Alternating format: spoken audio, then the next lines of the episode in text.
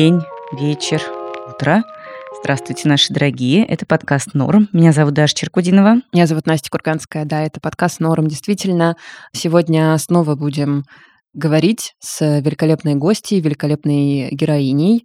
Вообще, прежде чем мы представим ее вам, Даш, я хочу у тебя спросить, как у тебя дела, потому что мы как-то давно, мне кажется, нашим слушателям не рассказывали вообще, что в нашей жизни происходит. Ой, не подготовилась к такому вопросу. Ну а что, дела продолжаются.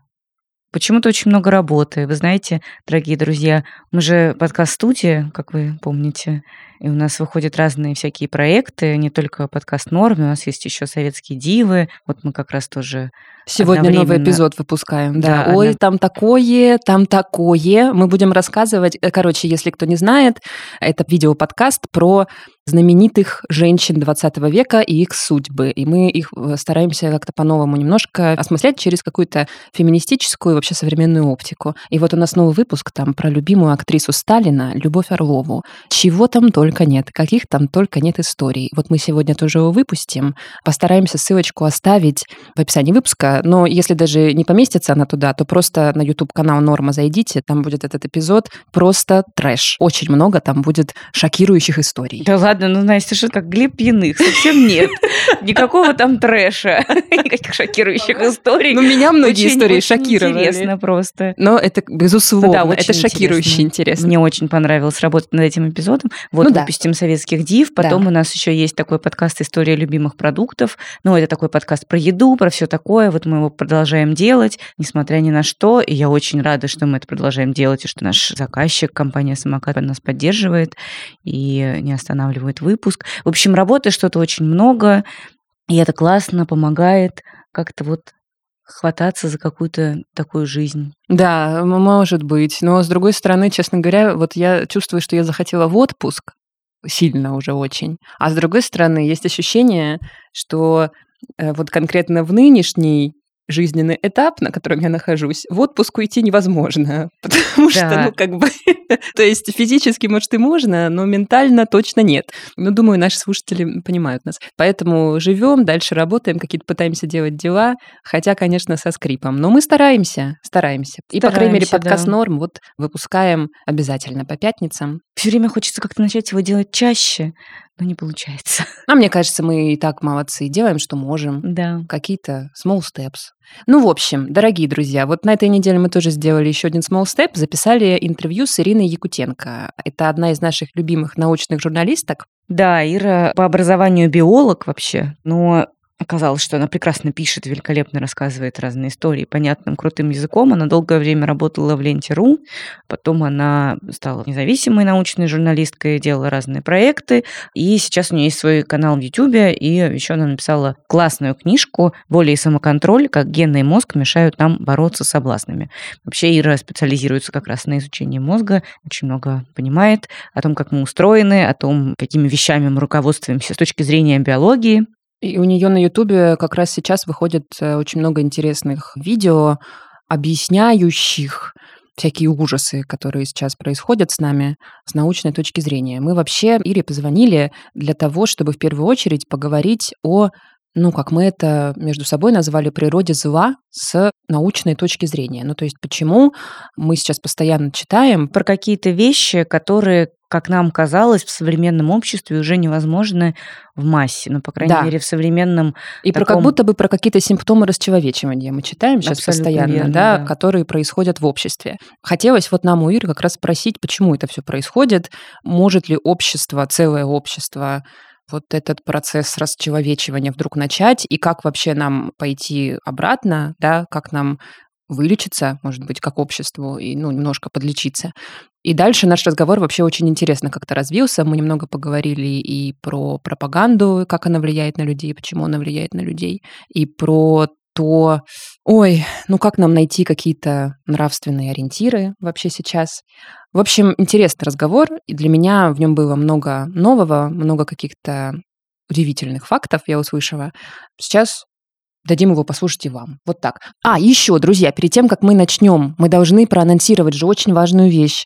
У нас появился Patreon и Boosty. Boosty — это российский аналог Patreon а, так как Patreon сейчас в России не работает, насколько я понимаю, уже совсем, то мы завели еще страничку на сервисе Boosty, где нас можно поддержать каким-то небольшим донатом, если вам нравится наш подкаст, и если у вас российские карты, и вы находитесь в России. В общем, для тех, кто находится в России, Boosty, для тех, кто не находится в России, Patreon. Сделали мы это потому, что у нас ушла значительная часть рекламодателей, мы потеряли какую-то большую часть доходов, а подкаст как-то надо продолжать производить и желательно платить гонорары прекрасной команде, которая нам помогает его делать, которую мы очень любим. Вот, так что если захотите нас поддержать, ссылочки в описании, и мы будем вам ужасно благодарны. На этом все. Слушайте, пожалуйста, интервью наше с Ириной Якутенко.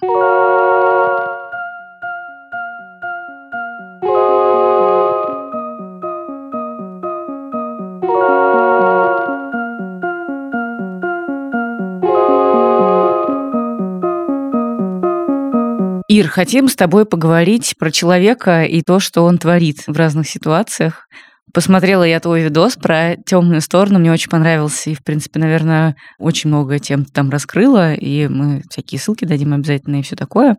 Но хочется немножко еще на метафизический уровень перейти и поговорить с тобой о том, что такое с научной точки зрения, с биологической происходит с людьми, что вообще такое человеческая природа пресловутая, существует она или нет, и как так выходит, что человек может озвереть абсолютно быстро. Ну да, и как вообще происходит вот это расчеловечивание с какой-то научной точки зрения?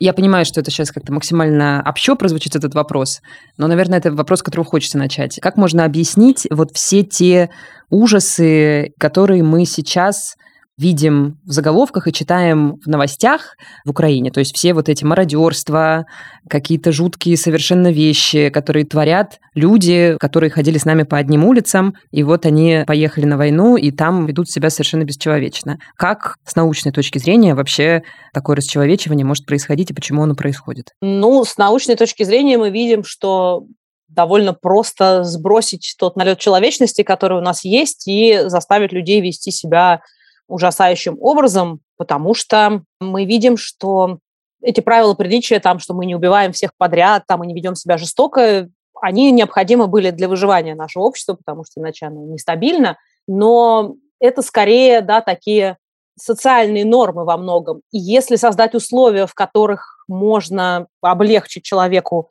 жестокое поведение или удовлетворение его самых низменных потребностей, то мы видим, что это довольно легко происходит.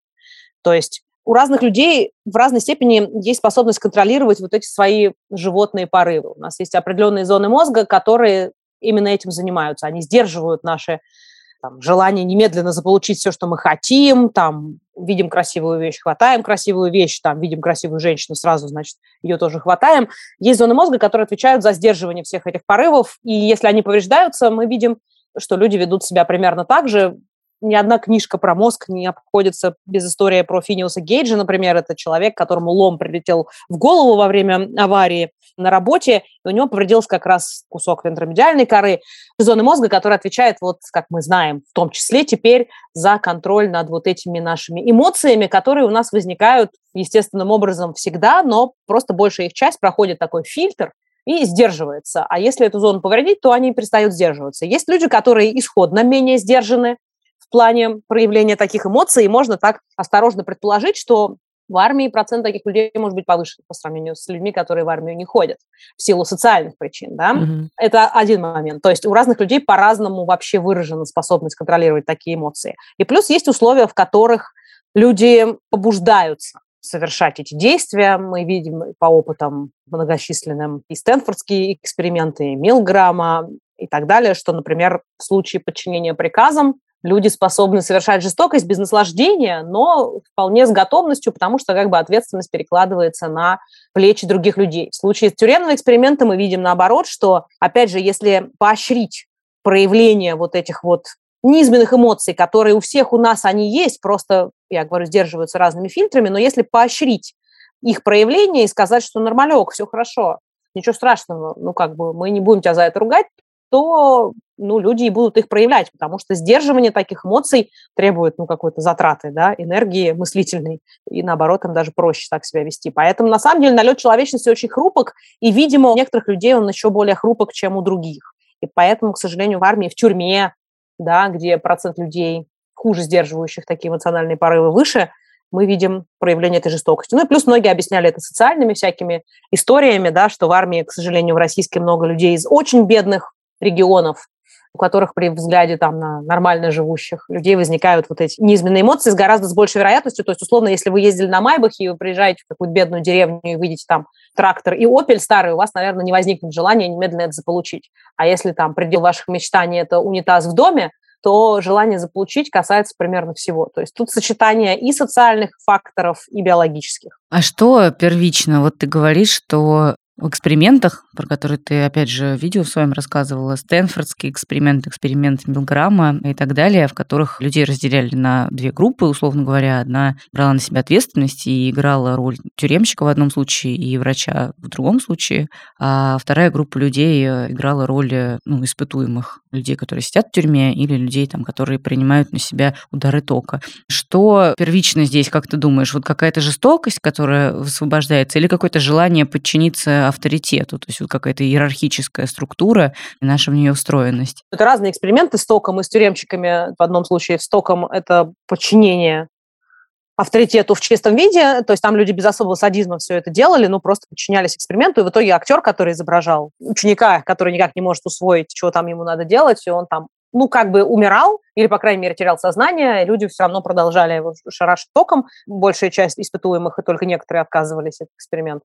Здесь мы видим в чистом виде, что мы перекладываем ответственность на других людей, и типа как будто бы ты сам не отвечаешь, и у тебя вот собственная оценка, да, моральная своих действий, она отключается. В случае mm-hmm. тюремного стэнфордского эксперимента Зимбардо мы видим, что там проявлялись как раз именно вот эта жестокость, те эмоции, которые обычно у нас сдерживаются фильтрами социальными в том числе. Здесь поощряли именно проявление этих эмоций. Для того, чтобы понять, что первично, ну, нужен какой-то эксперимент, да, который бы сравнил степень проявления тех или иных чувств. И опять же, должно быть довольно много испытуемых для того, чтобы понять, может быть, есть какая-то закономерность, чего в нас больше изначально. Пока это можно только теоретизировать. Mm-hmm. Чего в нас больше, и я думаю, что у разных людей это по-разному, потому что это зависит и от внутренних качеств также. Вообще тут надо понимать, что эти эксперименты, они очень яркие, красивые, о них хорошо рассказывать видео, но с точки зрения именно научной, они довольно слабые, потому что малое количество испытуемых, одна повторность, нет контрольной группы, это вообще беда психологических экспериментов многих. Сейчас они лучше стали, но они не такие прикольные, о них не так интересно mm-hmm. рассказывать, потому что они такие скучные, да, вот какие-то тесты, не пойми чего. А вот такие яркие эксперименты, как проводились в середине прошлого века, это немножко вот та парадигма науки, когда эксперимент ну, что-то мог и доказывать, но скорее он призван был подтвердить изначально идею, которая была у экспериментатора, и он так mm-hmm. планировал эксперимент, чтобы максимально ярко эту идею подсветить это такой в некотором смысле кейс-стадис. Хотя вот мы видим многократно, вся наша история показывает нам, что нацистская Германия или Руанда, что с жестокостью и с подчинением приказов, и когда люди подчиняются приказам, все в порядке, и что армия творит зверство на любой войне, и потому что там сходятся вот эти люди с определенными качествами, которые поощряются выполнять приказы, то есть с них снимается ответственность. Поэтому строго на этот вопрос ответить нельзя, но совершенно точно ясно, что это есть в каждом из нас, возможно, в разной степени. У кого-то больше, у кого-то меньше. Но мы это видим тоже в экспериментах. Например, склонность подчиняться большинству. Есть такие эксперименты с пирамидками или эксперименты с линиями разной длины, когда человек тоже единственный, на самом деле, испытуемый, думает, что он часть большого количества испытуемых и показывает, например, две пирамидки, одна черная, другая белая, и спрашивают, какого цвета пирамидка, ну, якобы по проверке зрения эксперимент. Mm-hmm. И все говорят, якобы другие участники эксперимента, что две пирамидки черные, хотя человек явно видит, что одна черная, другая белая. Ну и большое количество людей, когда до них доходит очередь, они всегда случайно оказываются последними, говорят, что да, да, да, все пирамидки черные. То есть довольно много людей, хотя им глаза говорят совершенно другое, они склонны согласиться, потому что они не хотят по разным причинам переть против большинства. Поэтому во всех у нас это есть, но в разной степени. Только некоторые люди этого не делали. А чем отличаются вот эти некоторые люди, которые этого не делали, как ты думаешь? Невозможно сказать строго, потому что это старые эксперименты, и тогда никто там в МРТ не клал, и потом это явно отличие более чем в одном качестве, поэтому в МРТ, собственно, мы ничего и не увидим. Поэтому какую-то там отдельную зону мозга сказать, вот у этих людей работает вот эта зона мозга лучше, а это хуже, так сказать не получится, потому что это явно комплексная черта. Ну, то есть люди, которые склонны сомневаться, люди, которые склонны проверять, которые вот настаивают на своем мнении. Угу. Это не какая-то зона мозга одна, это сочетание большого количества разных зон мозга, ну и префронтальная кора в любом случае должна быть развита. Это зона, которая отвечает за контроль, за анализ, и которая меньше поддается эмоциям, чем у многих других людей. То есть эмоционально людям неловко как-то пойти против всех, и ну, они да. соглашаются. А кто готов вот преодолеть вот этот дискомфорт того, что надо идти против всех и высказывать свое мнение, он один из тех немногих, кто говорит, что пирамидки разного цвета. В контексте повестки, в которой мы оказались, есть ли какие-нибудь э, эксперименты, какие-нибудь данные о том, как позиция власти влияет на людей и расчеловечивает ли каким-то образом власть? Может быть, какие-нибудь такие данные есть или нет? Прямых, совсем четких экспериментов, конечно, нет, потому что обычно, когда такое происходит, это ситуация диктатуры и авторитарного государства, и как-то вот э, свободные ученые, которые вот замеряют э, уровень расчеловечивания, их ну сложно да, представить в таких да. условиях.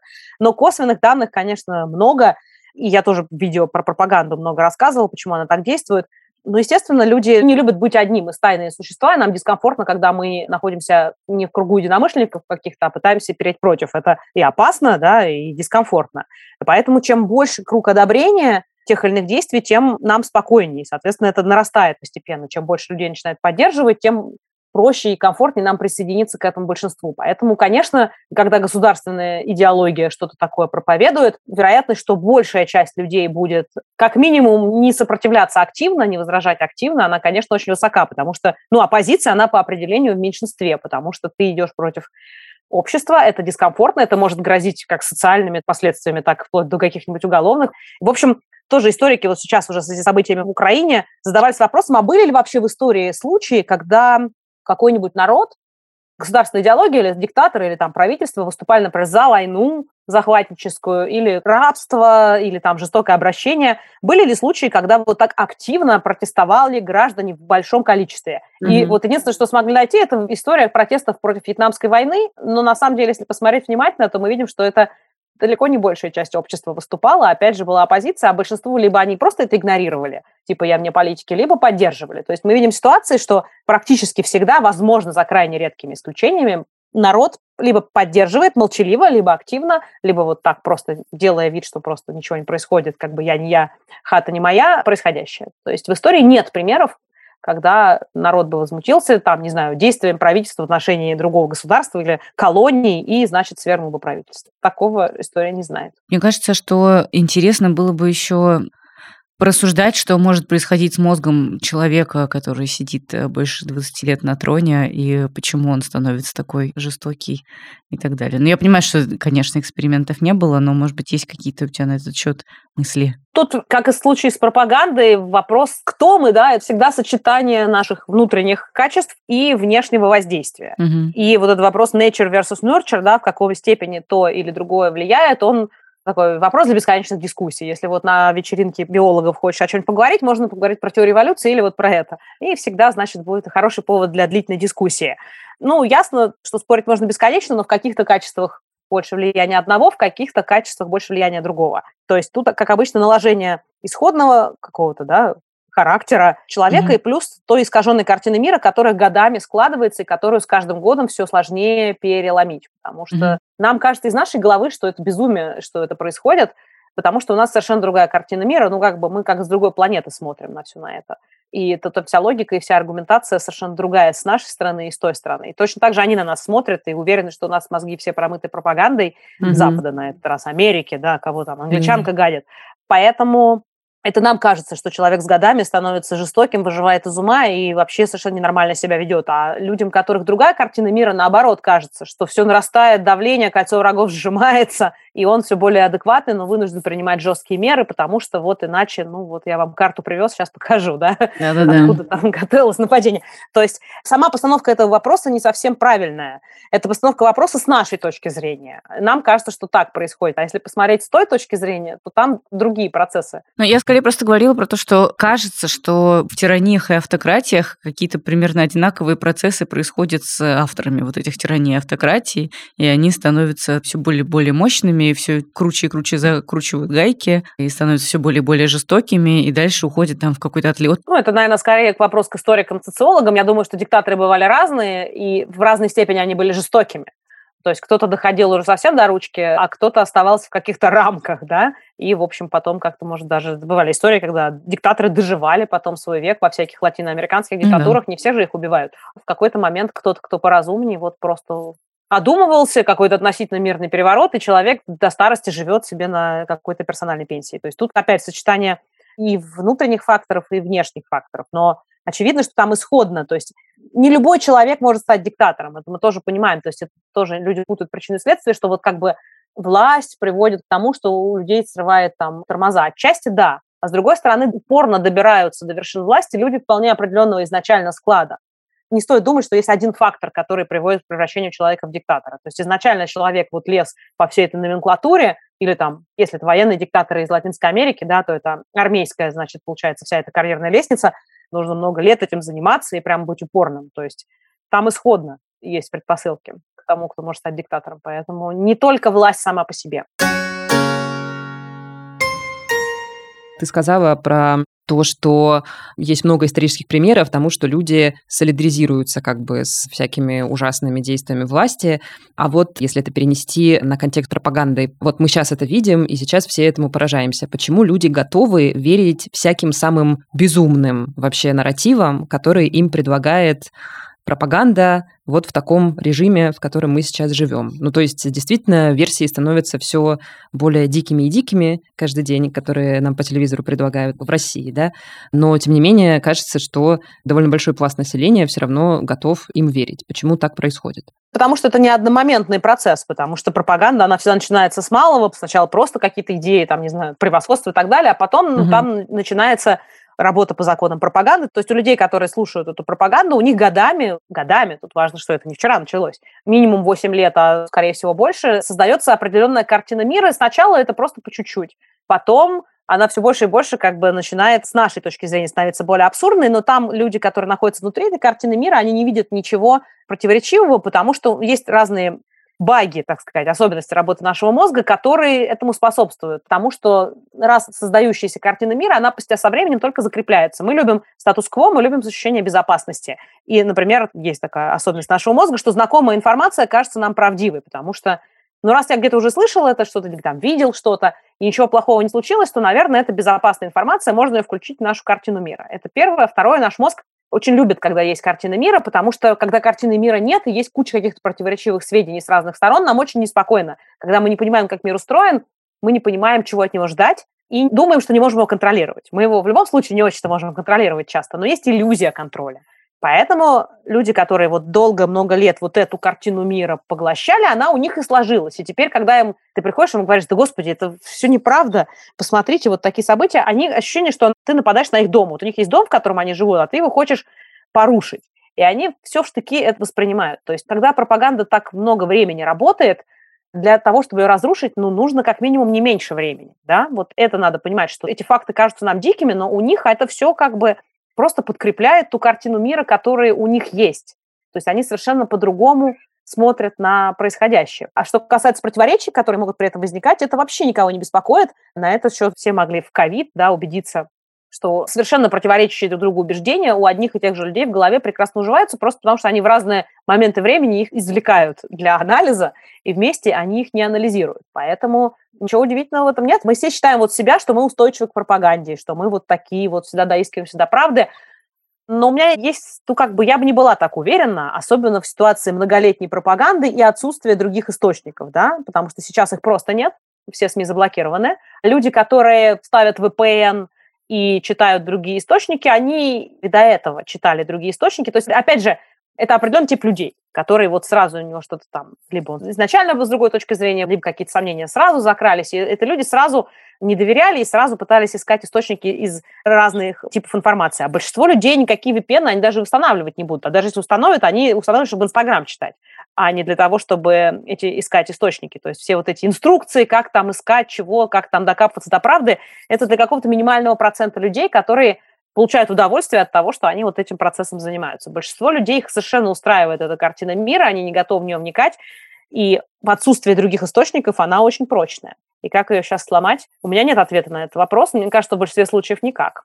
Так же, как и после падения нацистской Германии. Многие немцы, когда все это увидели своими глазами, был такой эмоциональный шок, что они, наверное, поменяли свою картину мира, но не приходится сомневаться, и полно источников, которые об этом говорят, что очень немалое количество не изменили свою точку зрения, просто они поняли, что надо молчать про это. У меня вообще есть такое обывательское ощущение. Да, вот есть, конечно, вот этот полис людей, которые все эти годы смотрели пропагандистское телевидение, и у которых действительно это все вот как бы так насваивалось свой за своем. Но мне кажется при этом, что есть, ну, по крайней мере, в моем окружении, скажем так, там, может быть, не среди моих близких друзей, других журналистов, да, с которыми я дружу, а среди, ну, родственников, невзрослых родственников, там, каких-то знакомых, есть довольно много людей, которые при этом как будто бы как-то частично воспринимают какие-то тезисы и которые говорят, что ну вот я там, конечно, да, против войны, но не все так однозначно. Вот этот тезис не все так однозначно вообще очень популярен у нас, да, там, а у этих тоже есть свои интересы. То есть они как-то вот частично как будто воспринимают какие-то тезисы, они там в подкорку все равно прилетают этим людям. Вот нет ли в этом вот этой солидаризации сильным? То есть ты как бы вроде бы, в принципе, ну как бы какая-то информация, кроме Соловьева, долетает до тебя, но все равно как будто есть какая-то установка когнитивная, немножко сомневаться. Это очень хороший вопрос. вот эта история про не все так однозначно, и мы не знаем всей правды. Это очень вредная вещь. Она появилась, наверное, не вчера, но, естественно, сейчас возможностями пропаганды, возможностями там, визуальными, техническими, обилие информации, в которой мы все время варимся, она стала особенно значимой. Это деконструкция правды, да, и на самом деле это происходит не только с правдой, но еще и с моральными нормами, что хуже. Раньше вот были какие-то нормы, там, сначала там религиозные какие-то правила, потом еще что-то, вот было ясно, что вот что-то уже за гранью, что-то уже плохо, и есть правда, а есть неправда. А современный наш индивидуализм сейчас, да, и все, что не все так однозначно, и все можно оправдать, и найти какие-то вот оправдания любым своим там поступкам, э, даже плохим с моральной точки зрения, это с одной стороны, а с другой стороны у нас идет вот это вот, и пропаганда этому способствует с обеих сторон, потому что все фейк.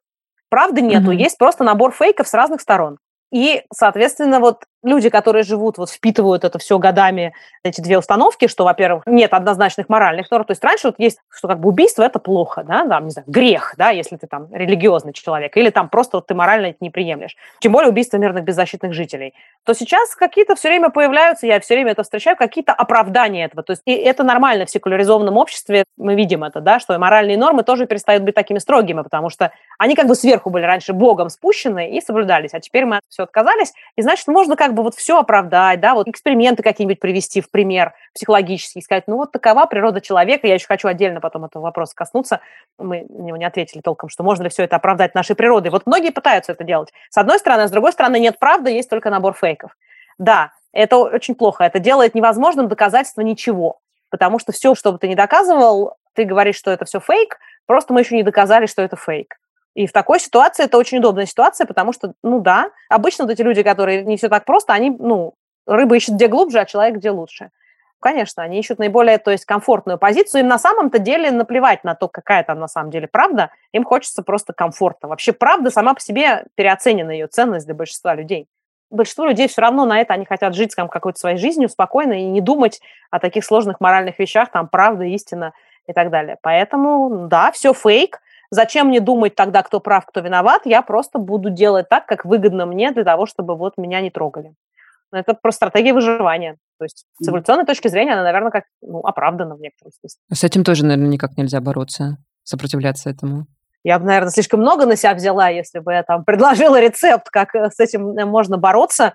Мне кажется, что в такой ситуации, вот в ситуации, когда есть некая там деконструкция правды и моральных норм, то необходимы эти нормы, введенные сверху. Но тут всегда есть, конечно, понятно, риск, что сразу мы сваливаемся в какую-то диктатуру и так далее, потому что если внутри себя человек оправдывает заранее любой практический поступок, слезинка ребенка, до кого это все волнует. Да? Всегда можно дать оправдание себе, а у меня слабая психика, я был не в ресурсе, что-нибудь такое. Это, собственно, и было сделано, называется уголовный кодекс. То есть ты можешь себя оправдывать как угодно, но некоторые определенные виды действий, неважно, по каким причинам ты их совершил и как ты себя оправдываешь, они должны быть наказуемы. То есть это введено уже давно. Вопрос, что сейчас это в моменте не действует. Но мы же видим, да, был Нюрнбергский трибунал, происходили похожие вещи, потом все-таки это все было введено, и какое-то время было относительно спокойно. Но это все равно будет все время нарушаться. Я не думаю, что есть радикальный способ это сделать, потому что это эволюционно выгодно в моменте так себя вести. Поэтому все время это будет происходить. Вот эта внешняя регуляция в виде уголовного кодекса наказаний трибуналов, она будет это постфактум часто выправлять. Не знаю, мне кажется, что чего-то более универсального. Ну, если бы я знала, как это придумать, наверное, угу. я была бы президентом Вселенной. вопрос как-то мы мимо него проскочили. Все можно оправдать человеческой природой, но вот раз эти все эксперименты показывают, что у нас во всех есть эти качества, в ком-то более выражены, в ком-то менее, но они есть, и можно создать условия, в которых они будут хорошо проявляться. А можно наоборот создать такие, в которых она не будет проявляться, если захотеть? Ну, можно, конечно. То есть это можно и общественно создавать, и мы видим, что есть общества, в которых жестокость является нормой, и есть общества, в которых это является менее приемлемым. Я хотела сказать о другом, что зная все это, вот человек такой умный, начитанный, все это почитал, Одни люди выдумывают себе оправдание, да, ну вот, что любой свой поступок можно оправдать чем-нибудь. Но мне кажется, что в этом, наверное, и состоит челлендж для нас, как для Homo sapiens, что мы понимаем, что в нашей природе есть это. Есть вот это животное, да, чувство там наслаждения от того, что ты можешь получить то, что ты хочешь, там унижать слабых, даже вот от таких нехороших вещей мы получаем наслаждение. И зная это, что в тебе это есть, ты как Homo sapiens желательно выстраивать и общество делать, то есть голосовать за тех политиков, которые выступают против этого, и самому стараться, зная, что в тебе это есть, не допускать, чтобы это находило выход. Не оправдывать тем, что мы люди такие, животные, поэтому нам все можно, а как раз понимать, что мы отличаемся от других животных именно наличием вот этой надстройки над нашей эмоциональной базой, которая разрешает, значит, все что угодно делать, любые свои хотелки удовлетворять. Это не является оправданием, наоборот. Если ты все это знаешь и продолжаешь так делать, то, наверное, в некотором моральном смысле это очень плохо, да, потому что правильно, зная, что в тебе это есть, не допускать, потому что ты понимаешь мозгами, что это ни к чему хорошему не приведет, что в моменте ты получишь это, но это приведет к дестабилизации общества, культ насилия, насилие порождает насилие, и в итоге тебе тоже прилетит в конце концов, или там твоим детям, если это все будет распространяться. То есть вот эта идея, что надо все себе, как бы жить в гармонии с собой, все себе разрешать, там, себя жалеть и так далее, она очень вредна как раз зная, что ты можешь хотеть того, что очень вредно, надо себя сдерживать. И вот в этом состоит челлендж для Homo sapiens, зная, что ты такой, что в тебе очень сильно животное начало, и не допускать его, и сознательно не давать ему воли. И вот в этом есть человеческая природа осознавая, что в тебе есть и то, и другое, не давать вот этому животному выхода, хотя очень хочется и ужасно приятно. Mm-hmm. Ужасно приятно есть гамбургеры, а не в зале пресс качать большинству людей. Но вопрос, что ты выберешь. И вот в этом и проявится твоя человеческая природа, что ты будешь как такой счастливый тюлень, все себе разрешать, или ты будешь себя сознательно ограничивать в чем-то, хотя знаешь, что это приятно. Ты, Ира, нам две таблетки протянула. Буквально синюю и красную. Ира, а как быстро человечность может вернуться. Вот ты сказала, что если тебя зомбировала пропаганда 8 лет, то, скорее всего, тебе еще 8 лет придется выползать из состояния вот этого. Ну, все-таки кажется, что люди, которые теряют какой-то налет цивилизованности и вот устраивают какие-то безумные вещи, но они же возвращаются в общество потом. И все-таки как правило, вроде как они не ведут себя точно так же, как они вели себя в экстремальной ситуации. Как бы вроде бы в большинстве своем встраиваются. Хотя да. я так понимаю, что тоже есть э, разные кейсы, и просто не обо всех говорят. Ну да, это какой-то возврат из точки экстремума куда-то к нормальности, или там уже все равно есть какой-то сдвиг, который уже все навсегда? Ну, во-первых, есть разные люди, да, есть те, которые любят жестокость, да, есть некоторые гены, про которые мы знаем, там Мауа, например, есть такой ген, и мы знаем, что у людей, совершающих насильственные преступления, среди них там повышенный есть процент мутации, изменений в этом гене, которые способствуют проявлению жестокости. Но если мы говорим про обычных людей без этого, без таких вот и других возможных изменений, связанных с агрессией, то мне кажется, тут дело в том, что понятие нормальности как бы стабильно что вот есть некая нормальность, да, и вот мы от нее отклоняемся и к ней возвращаемся. На самом деле для большинства людей нормальность какая-то гибкая история. Вот он из бедной семьи, вот он попал в армию, командир вроде как даже поощряет мародерство и убийство. Ну, так он так и делает, это для него нормально. Потом он вернулся, делает так, как вот в обществе принято. Если вдруг предположить, что мы взяли и захватили Останкина, выгнали оттуда всех, кто есть, а посадили туда, не знаю, Навального и его команду, и они исключительно вещают про добро и про хорошее. Люди, нет, конечно, они заметят, что какие-то другие люди стали в телевизоре, но они также удивятся, скажут, о, надо же, как нас обманывали, и примут ту нормальность, которую будет вещать с телевизора. То есть при сохранении вот этой пропаганды, да, на то, чтобы вернуться к нормальное состояние, мне кажется, ну, потребуется какое-то время, но, наверное, не 8 лет. Большинство людей, они, да, у них сложилась эта картина мира, но когда им начнут предлагать другую картину мира, они, конечно, удивятся, но через какое-то время они ее тоже примут. То есть так можно аккуратно сказать, что для многих людей нормальность – это вещь очень гибкая, растяжимая. Mm-hmm. И что обществом предлагается как нормальность, особенно в условиях деконструкции моральных норм, то и будет восприниматься как норма. Поэтому, ну да, многие люди там, мы знаем, невозможно всех солдат, которые, возможно, да, что-то ужасное делали, посадите в тюрьму. И многие возвращались со всех войн и вроде, да, жили нормальной жизнью и никак себя особо не проявляли. Ну, потому что изменились условия. То есть это вот и о том, что я и говорю, что попади ты в соответствующие условия, и твоя вот эта животная природа выходит наружу. Но параллельно надо просто стараться создавать условия, в которых вот эта животная природа не проявится. То есть если бы эти мальчики не пошли бы на войну, наверное, гораздо меньшее количество из них совершили бы какие-то ужасные насильственные преступления. Хотя мы видим, что они попали в ситуацию, где они могут это сделать, и они это совершили. То есть не искушай малых сих. Не обязательно заставлять людей быть такими моральными камертонами для всех. Просто надо помещать их в условия, в которые невозможно или очень сложно совершать эти преступления. Ну, грубо говоря, это самый такой пример с этими несчастными ремнями в автомобиле безопасности. Хорошо помню, что это был 1 января, вступил в действие этот закон, и мы ехали в какие-то гости откуда-то куда-то, значит, ну, отмечать в каких-то новых гостях этот самый Новый год, и водитель, который до этого, естественно, никогда не пристегивается, ты что считаешь, что я плохой водитель, значит, такие нам говорят, вы, ребят, типа там пристегнитесь, пожалуйста. Мне говорит этот водитель, а с утра я у меня уже три раза оштрафовали. И Отлично. все. И мы видим, что сейчас ремни, на самом деле, безопасности перестали быть проблемой. То есть раньше все объясняли самыми разными причинами, почему они не пристегиваются. А теперь большинство все-таки пристегиваются, только самые упоротые, там заглушки эти делают и так далее. То есть ничего же не произошло, никакой не было пропаганды, моральные нормы пристегивания ремней. Просто как бы менты стали брать на каждом перекрестке официальные или неофициальные штрафы, причем довольно существенные для этого бомбилы. То есть, ну, как бы весь его дневной заработок он заплатит за штраф, и все проблема исчезла. Изменилась ли мораль этих водителей? Ну, вряд ли, никто на нее не воздействовал. То есть это хорошо, когда люди это осознают изнутри, но внешние условия, которые не дают им проявить свою животную природу, не менее важны.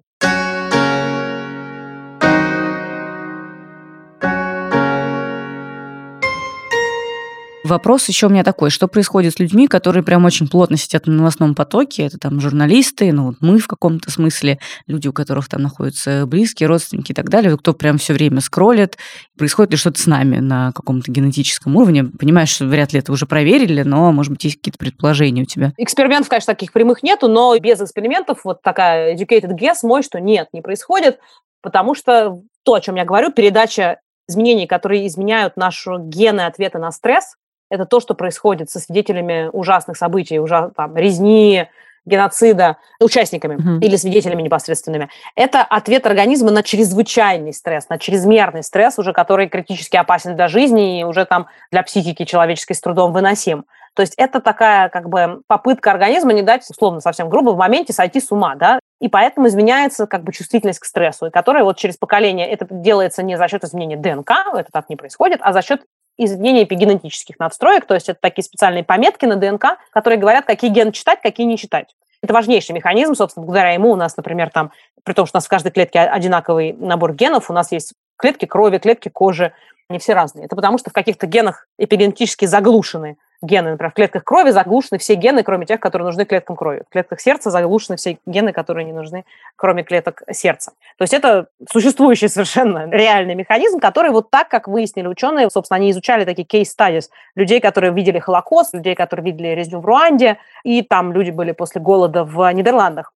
То есть это реакция на чрезмерный стресс, на чрезвычайный стресс. Вот тот стресс, который происходит с нами из-за того, что мы читаем новости, Тут, кстати, сразу два момента. Во-первых, он не чрезмерный. И вот эта вся идея, опять же, популярной психологии, что вот любое стрессовое такое вот неприятное что-то, дискомфорт – это чрезвычайно вредный стресс. То есть настолько, что у нас, например, в нашей школе прекрасной детям читали сказку «Колобок» с хорошим концом. Да, боже. Я не шучу. А я, кстати, очень расстраивалась, когда была маленькая, действительно. Плакала, да? Да. Ну, то есть не зря. От семерых козлят вообще, что со мной было, ты себе не представляешь. Ну, а как? Жизнь? Да, это, конечно, интересно, потому что большая часть человечества, детей растет там в деревнях, где-нибудь в сельской местности, где кур каких-нибудь рубят на еду или коров, mm-hmm. они это видят с детства, и никакой травмы это им не наносит. А вот чувствительные детки золотого миллиарда, они не могут пережить, что колобка съели. Ну, в общем, это понятно, что это маятник сейчас куда-то качнулся не совсем туда, он вернется. То есть у нас сейчас есть ощущение, что вот любой дискомфорт – это страшно вредная какая-то штука, которую надо устранять. Вот сейчас я как раз вот перед нашей беседой записала видео, ровно об этом, о том, что это совсем не так, и что мы, в общем, довольно толерантны к дискомфорту и можем довольно большое количество спокойно, без всяких вреда для последствий пережить. И большинство видов на планете Земля всю жизнь живут вот с таким дискомфортом в той или иной степени, часто довольно серьезным, и это не критично для нашей психики, просто для эволюции вообще не нужно, чтобы мы всегда жили в состоянии полного комфорта, в этом состоянии нет никакой эволюции. Поэтому нет, я не думаю, что чтение новостей приведет вот к таким последствиям в виде эпигенетического изменения генов ответа на стресс. Возможно, это не касается отдельных людей, у которых изначально какая-то неправильная реакция на стресс. Это тоже генетически определяется часто, что для некоторых людей одно и то же воздействие для кого-то пройдет без последствий, а кого-то сломает. Ну, то есть там уже у человека начнутся реальные проблемы, которые требуют медицинской коррекции. Но это все-таки не большинство людей. Большинство людей могут приобрести некую толерантность. Вот это показано на людях, которые там Холокост пережили и так далее. Толерантность происходит к жестокости. Это еще, кстати, одно из объяснений того, что происходит в Буче и вообще в зверство войны. Когда ты каждый день это видишь, это адаптивный механизм. Как мы говорили про картину мира, да, если ты каждый день смотришь пропаганду и тебе рассказывают, что, значит, там где-то фашисты засели, то ты начинаешь в это верить. Если ты каждый день видишь, как кур режут твой дедушка там или твоя бабушка, то ты привыкаешь, и тебе не кажется это ничем ужасным. Если ты каждый день видишь смерть и убийство, то ты тоже к этому привыкаешь. Это адаптивный механизм. Это здоровый, к сожалению, это здоровый механизм психики. Как быстро он включается в случае с э, убийствами? Не уверена, что это были такие исследования. Это довольно с этической точки зрения, мне кажется, сложно да, провести это исследование. Но мне кажется, что довольно быстро. У разных mm-hmm. людей может быть по-разному, но такая адаптация к этому у тех, кто не ломается от этого, а наоборот адаптируется, довольно быстро они к этому, к сожалению, ко всему привыкают. Тут еще даже вопрос исходных моральных устоев, да, если они вот что-то, что тебе самому не дает убивать, или они не очень такие исходно стойкие, и тогда ты не только будешь толерантен, но и сам начнешь это совершать. Поэтому чтение новостей, я думаю, может привести, если постоянно это делать, к такой притуплению чувствительности. Mm-hmm. Кстати, это уже видно. Например, у нас это видно вот в Берлине по волонтерам, что в первые дни все были в шоке просто от происходящего, и на главном вокзале Берлина, куда большая часть беженцев приезжает, несколько раз мы приезжали, ну, чтобы переводить, а нам говорили, не надо, у нас столько добровольцев, что в очередь они выстраиваются, вам уже нет места. А вот сейчас все изменилось, прошел месяц, все привыкли, и все, и не хватает добровольцев, люди как бы привыкли, что это такой статус-кво, какой-то постоянный фон, и они перестали уже помогать, перестали там привозить гуманитарную помощь, перестали переводить. То есть требуется опять какой-то всплеск. Вот Буча и СМИ, да, часто делают эту работу. Вот они показывают эту яркую картинку, тут на Западе, да, все завешено, конечно, тоже все газеты в этом во всем, что произошло в Буче, резня в Буче, и люди опять как бы встряхиваются, да, вот этот эмоциональный всплеск, это очень важно, эмоции очень важны для нас. Они гораздо важнее, чем сигналы, которые подает наша разумная часть мозга, потому что эмоции гораздо древнее, и они гораздо мощнее. Поэтому пресса в этом смысле очень правильно, хорошо, когда она есть, она вот дает очередной этот всплеск ужаса, и люди снова, да, бегут помогать как-то и что-то делают. Потом опять у них притупляется это все. Поэтому нужен будет опять какой-то стресс. То есть вот тут к вопросу о человеческой природе. Ее хорошо бы понимать. И понимать, что только единицы людей, у которых какие-то сильные моральные устои, нечувствительность к убийству, нетолерантность, они будут вот в этом постоянно взведенном режиме находиться и там помогать, что-то делать и так далее. Большинство людей, у них притупится восприятие, они будут пытаться вернуться в то состояние, которое было до, потому что этот стресс как бы он оказал на них воздействие, они переработали этот стресс, это нормальная реакция на стресс, и все возвращается к нормальному режиму функционирования организма. Нужна новая порция вот этого ужаса, которая опять, о, ужас, да, и снова стресс произойдет, заставит их как-то мотивировать к действию.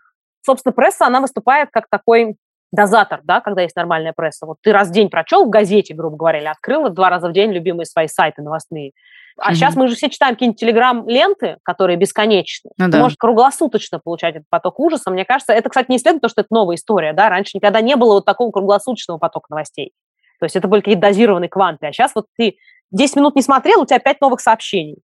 Мне кажется, это еще предстоит изучить, как вот в таком режиме поступления информации, как быстро оно приводит к притупливанию реакций. Идиотский вопрос последний, не относящийся к нашей теме. Может быть, на него ответишь. А сейчас вообще продолжается какая-то эволюция человека с твоей точки зрения? Или все, мы закончили? Да, продолжается. Эволюция человека продолжается всегда, но вопрос теперь в направлении эволюции. Потому что что такое эволюция, да, ну, как бы так принято думать, что это как-то вот от животных, вот как еще, да, советская это пропаганда, да, что труд сделал из обезьян человека, и что это какое-то вот от низменного животного состояния к вот такому возвышенному творцу созидательному. На самом деле это не так, и эволюция – это всего лишь выживание наиболее приспособленных.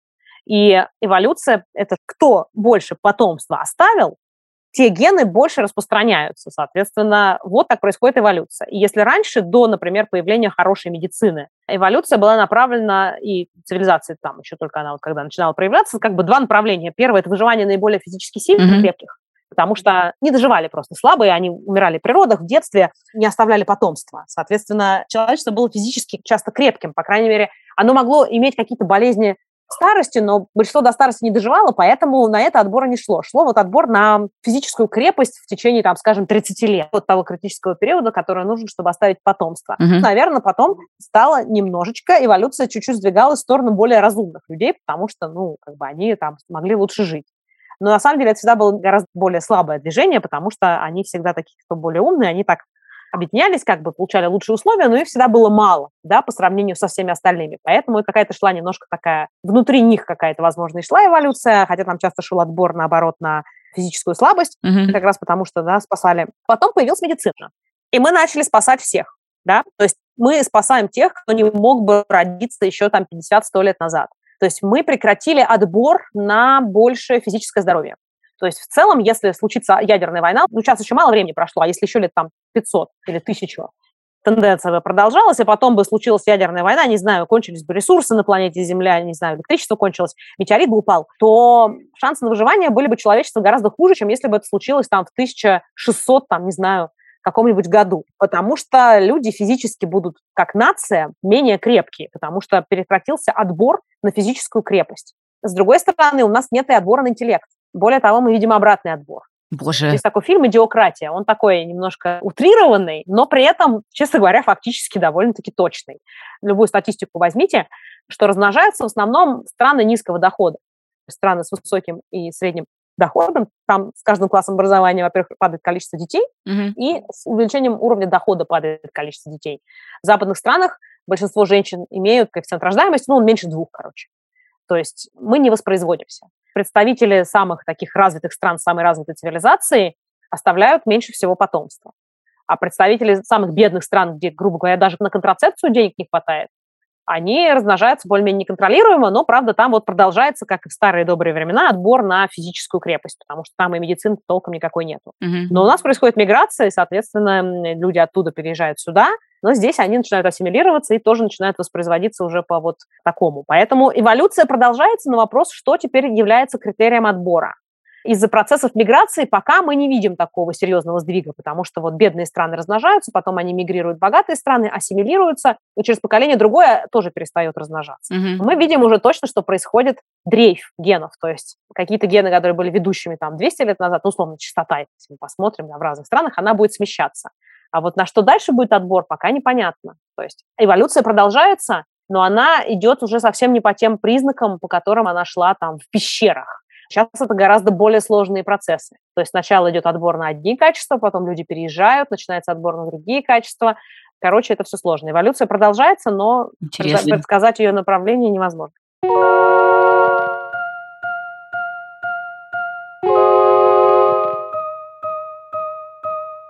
Спасибо вам, друзья, что вы были с нами, слушали. Надеемся, что вам этот разговор показался интересным, таким же, как нам, и что вы что-то из него узнали что, может быть, как-то он вас обнадежил. И обнял. И Знаешь, обнял. как вот разные эти коучи в Инстаграме, вот они бы так сказали. Этот разговор, надеюсь, обнял вас. Обнял, накормил, спать уложил.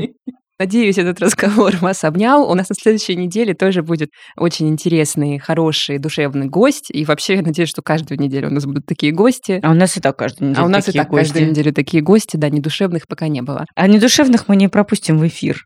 Вот да, так вот. Да, не пропустим. К нам уходит не душевное, не пройдет. Только душевные и с э, какой-то позитивной энергией, знаете, вот без негатива. Да, без негатива. Это был подкаст «Норм». Меня зовут Настя Курганская. Меня зовут Даша Черкудинова. Мы вас целуем. Пока-пока-пока. Пока. -пока, -пока. Пока.